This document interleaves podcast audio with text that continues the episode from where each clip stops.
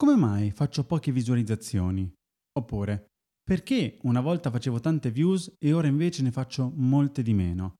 Perché sembra che le piattaforme premino e diano più visibilità ad alcuni creators piuttosto che ad altri? Insomma, in poche parole, perché l'algoritmo mi odia?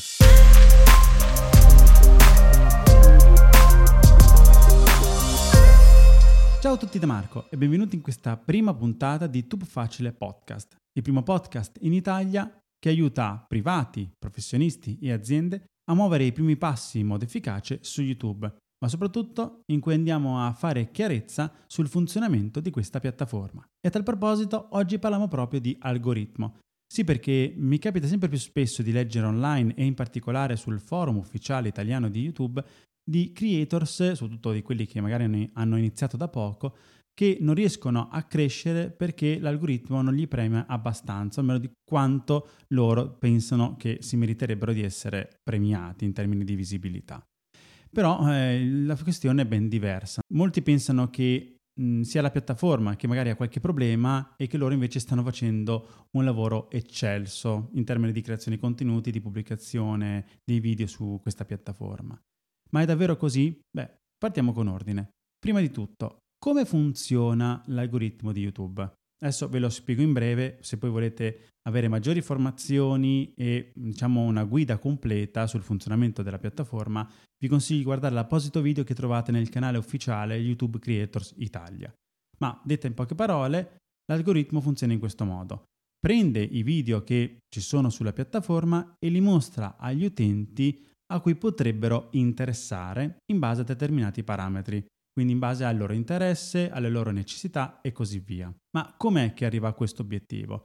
Prima di tutto c'è da fare chiarezza sul fatto che è un sistema che funziona in automatico, quindi non ci sono delle persone dietro che schiacciano dei pulsanti per poi consigliare i video agli utenti, ma un sistema che si chiama in gergo tecnico machine learning, cioè che più informazioni riceve e maggiori sono diciamo, le informazioni e i consigli che dà agli utenti, per esempio di cosa guardare, in maniera sempre più precisa. Ma come arriva a questo risultato? Essenzialmente proprio grazie al feedback delle persone che guardano video su YouTube.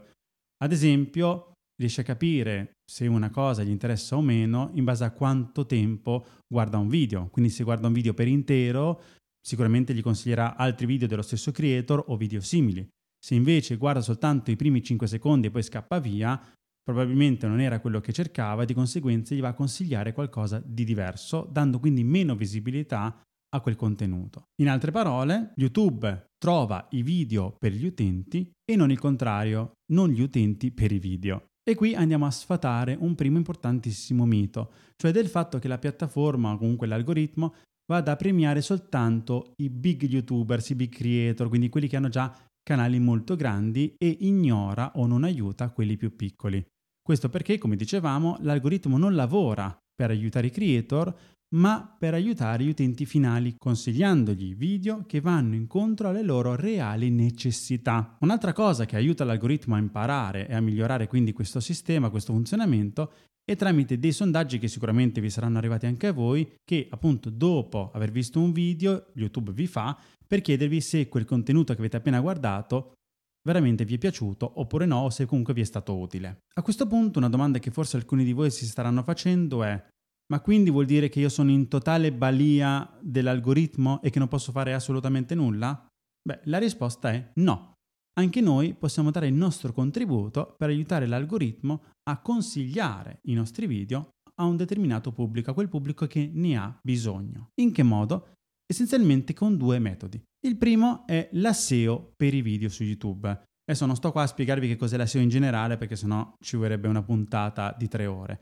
Ma per dirvela in breve, la SEO per i video riguarda tre specifiche attività. Fare una miniatura, un titolo e una descrizione in modo efficace che attiri le persone a guardare i video e che aiuti l'algoritmo a capire l'argomento del nostro contenuto. E d'altra parte abbiamo i nostri contenuti, i video, che se li facciamo in modo interessante e che portano quindi le persone a guardarli fino alla fine o quasi, non solo avremo benefici da un punto di vista umano, cioè che le persone continueranno a seguirci, si iscriveranno al canale e così via, ma aiuteremo anche l'algoritmo perché appunto vedendo questi risultati andrà a consigliarlo ad un pubblico simile, aumentandone quindi la visibilità. A questo riguardo, un'altra domanda a cui voglio rispondere è allora, quali sono i video che funzionano di più su YouTube e quali di meno? Beh, partiamo da quest'ultimi.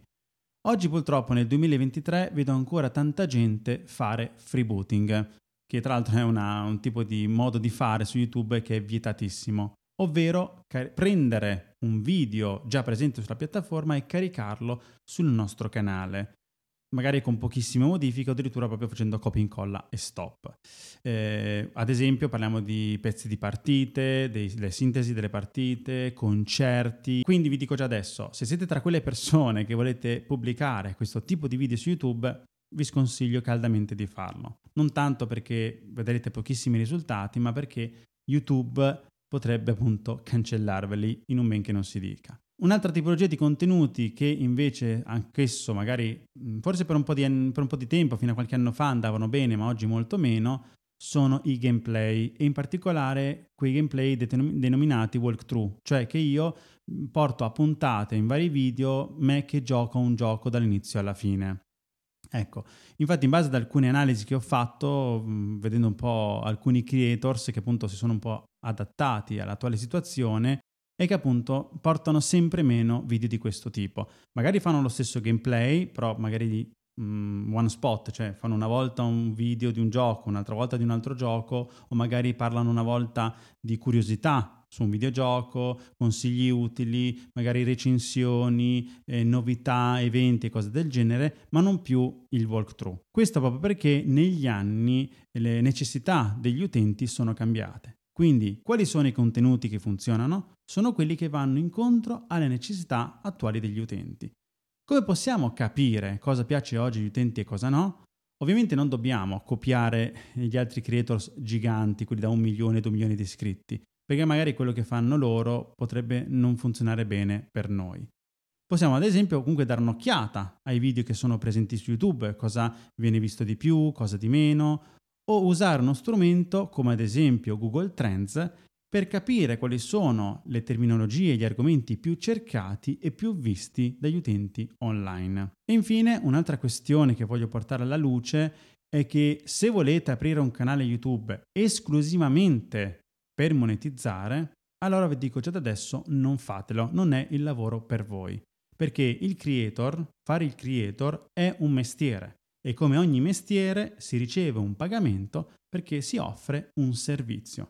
E quello del creator, il servizio del creator è creare contenuti di qualità volti a venire incontro alle necessità e desideri delle persone, intrattenerle, dargli informazioni utili e così via. Quindi se volete optare per questa strada io di certo non ve lo posso impedire, ma non lamentatevi poi se i vostri video magari fanno 4, 5, 6 views e nell'arco di un anno di lavoro non portate praticamente risultati. Quindi per concludere, l'algoritmo è un nostro nemico? Assolutamente no, anzi è un nostro alleato. Magari ci sono delle piccole regole da rispettare, ma se lo faremo, e vi assicuro che non è assolutamente difficile, Piano piano nel tempo vedremo risultati in termini di views, like, iscritti e così via. Bene, quindi qui termina questa prima puntata di Tube Facile Podcast.